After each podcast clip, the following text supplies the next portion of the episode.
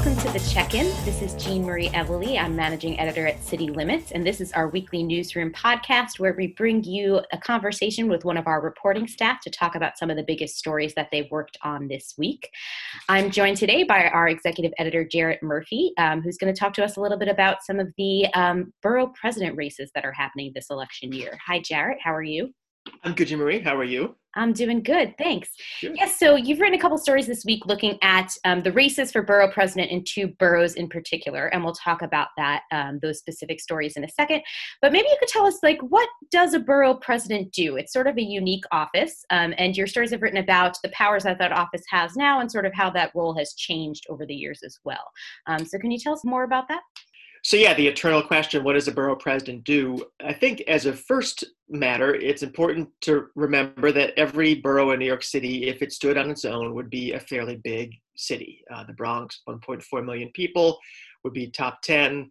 Um, Brooklyn and Queens with more than 2 million each would be in the top five, or actually maybe even the second or third largest cities in the country. And even Staten Island with 600,000 some odd people, that's a, that's a really big city. That's like New Orleans, Boston level easily. So these are essentially huge metropolises um, that are part of the largest city and therefore don't have um, a chief executive. They don't have a mayor. What they have instead is a borough president that's in part an artifact of the time when there were separate boroughs, especially when um, Brooklyn was a separate place and it was a mayor of Brooklyn. Uh, but the borough presidents have been around essentially since the consolidation of New York City in the late 1800s. And there was a time when they really had a lot of power, when each of the five borough presidents, the city comptroller, the at that point it was called the president of the city council, we would now call it public advocate, and the mayor all sat on something called the board of estimate. And this really was the power center of the city. The city council had very little real power back then, and they would vote on the budget, they would vote on land use issues. In the late 80s, there was a Supreme Court case that alleged, I think probably correctly, that that system violated the one person, one vote rule because it meant that Staten Island, with a population then somewhere around 400,000 or so, uh, was had as much voting power as Queens or Brooklyn with 2 million people or thereabouts. And so that system was thrown out. The city charter was revised. The city council got a lot more power. Borough presidents were kind of given a much more limited role. And so on paper, that role consists of having an advisory voice in the land use system, appointing community board members, um, monitoring city services, running something called the borough board, um, so they can be in touch with the commissioners who run like sanitation and other services on the borough level um, and also having a, a, modest operating budget between say five and seven million dollars a year and control of five percent of the city's capital budget. So that translates i think to about 17 million dollars for the typical borough president.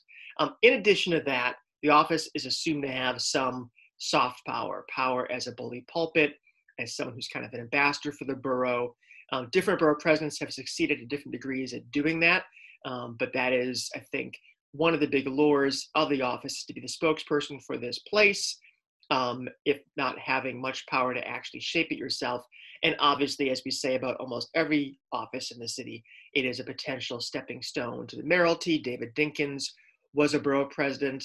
Uh, Ruth Messinger and Fernando Ferrer, who were BPs, were Democratic nominees for mayor. And in this year's mayoral race, we have one current BP, that is Eric Adams from Brooklyn, and a former Manhattan Borough president in Scott Stringer. So that is obviously part of the uh, potential juice the job has as well.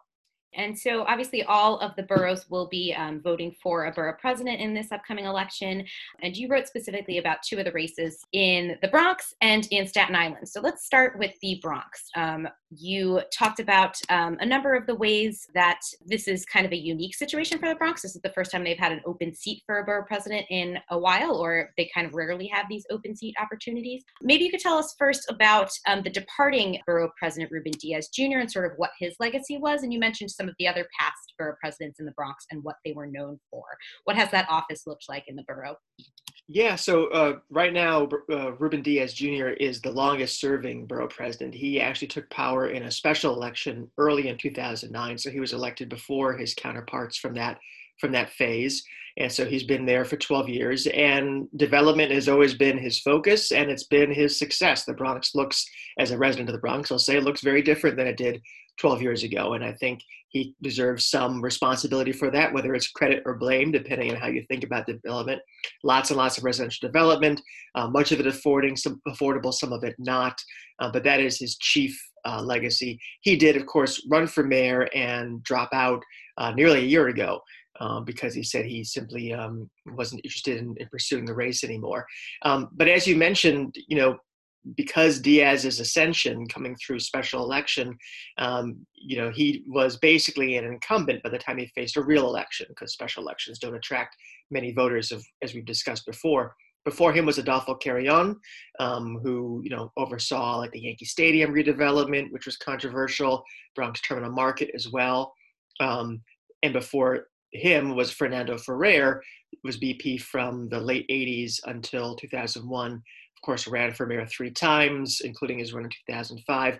Ferrer was really in charge in the Bronx as it began to recover from the depths of the crisis that it faced in the 1970s and 80s.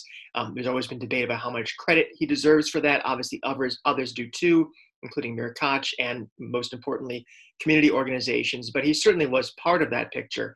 Um, but as you mentioned, this is, I think, only the second time since 1969 that we're going to have an open general election race for borough president where there's no incumbent.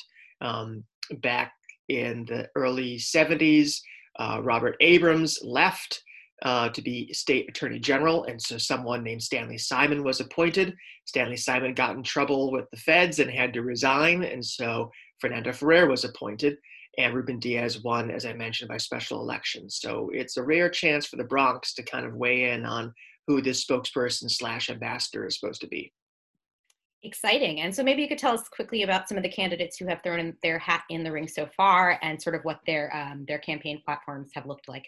Yeah, so we have two sitting members of the city council, Fernando Cabrera and uh, Vanessa Gibson. Uh, we have two members of the state legislature, Assemblywoman Nathalia Fernandez and Senator Luis Sepulveda. And we have two kind of newcomers, non politicians, Sammy Ravelo, who is a retired New York City detective and police lieutenant, and Victor Gutierrez, who is a community activist and has run for other offices in the past.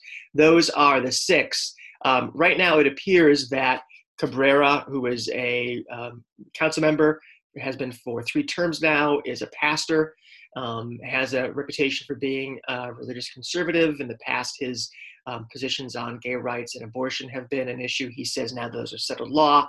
Um, he's been an advocate of cure violence, um, talks about that, talks about changes to the school system. Vanessa Gibson is the um, has only been in the council for two terms, but was in the assembly before that. Says that combination of state and local experience is going to be a big advocate uh, asset for her. Um, and uh, Nathalia Fernandez is relatively new on the scene. Uh, she was an assembly aide won special election to join the assembly just in 2018, um, says that her election as a, a, young woman and a Latina would be itself history making for the office. Um, and uh, this has a, a policy agenda uh, built around the typical things that uh, borough presidents talk about land use, job opportunities, that sort of thing. Those are really the big three now uh, for a couple reasons. One is they're sitting officials. Two is they have some money and have some matching funds requests in there. Um, Fernandez has less money, but is getting some establishment endorsements from people like Michael Blake, uh, you know, elected officials who have a following. Um, Luis Sepulveda would be a, a, strong candidate, except he's facing charges for having assaulted his wife, um, and so it's not clear whether his campaign is viable or not. The other two, uh, Sammy Ravelo and Victor Gutierrez, are new. They have ideas. They are running hard whether they can break through, especially in a strange year like this where you have, um, you know, very little in-person campaigning, where money is going to be a very big part of the deal. I'm not sure they'll be able to compete, uh, but right now they are trying to be on the ballot, and they probably will be there. And obviously, ranked choice voting introduces some interesting variables in terms of how they could be part of the mix that determines who the winner is. Yeah, so a big race for the Bronx. And let's shift quickly to Staten Island, um, which your story that will be coming out today notes is sort of a unique political landscape compared to the other boroughs. Yeah, so in most of the boroughs, all four of the boroughs that we've, uh, other than Staten Island, the Democratic primary is going to be tantamount to election. It always is. So come the end of June, we'll know who almost certainly is going to be borough president. There might be a general election. That's a serious opportunity for someone else to win. But given the advantage uh, Democrats have in those boroughs, the primary is basically it. That's not the case on Staten Island, although we do have two, uh, possibly two very interesting primaries. There will be a Republican primary, it looks like, between City Council member Steven Matteo and business owner and author uh, Leticia Remauro.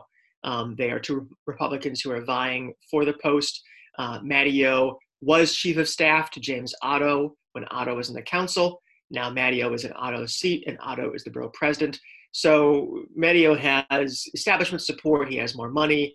Um, I think he probably would be considered the front runner now. Remauro, I think, comes from a slightly more conservative more Trump point of view, um, has a bit more of an aggressive uh, visionary approach for the office, which may or may not be appropriate for it. Matteo is much of a kind of like behind the scenes, let's fix one pothole at a time sort of guy. Um, and then on the Democratic side, you could have a primary there too. You have uh, business owner and activist Lorie Honor is definitely running. Um, a civil servant and union member Radhakrishna Mohan, who ran co- for Congress in 2018, also in the mix. They are both definitely running.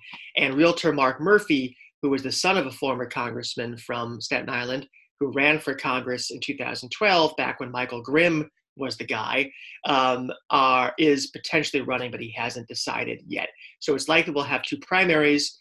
Then the question is obviously, do Democrats have a shot? Um, Staten Island has a Democratic registration advantage. Many people don't realize that. It's just that those Democrats either don't come out or vote Republican. Um, but Democrats think that they have the ability to pull this off. Remember that Max Rose did win borough wide uh, back in 2018 because of some very excellent uh, Democratic organizing. And while Donald Trump pulled out a lot of people to vote uh, this past November, there'll be no Donald Trump on the ballot come November 2021. There may not even be a particularly strong Republican mayoral candidate that could work to the advantage too. Staten Island is a fascinating place. It's I love visiting there. It's really interesting. It's beautiful, and there's a lot of great people. It's also a really interesting borough because of the changes there. It's become much more diverse in recent years. A lot more foreign-born, a lot more people of color. But Republican registration has also increased quite a bit. So it's an interesting and hard to predict dynamic in Richmond County. Um, well, thank you so much, Jarrett. I really appreciate you taking the time to talk with us today about these races. Thanks, my pleasure. Once again, you're listening to The Check In. This is City Limits Weekly Newsroom podcast, and that was Jarrett Murphy, our executive editor, who's been covering the 2021 elections. Um, you can find Jarrett's stories and all of our other coverage at citylimits.org. And check back next week for another episode of The Check In, where we'll be talking to our editorial staff about the pieces that they're working on and the biggest issues happening in New York City. Thank you so much, and have a great weekend.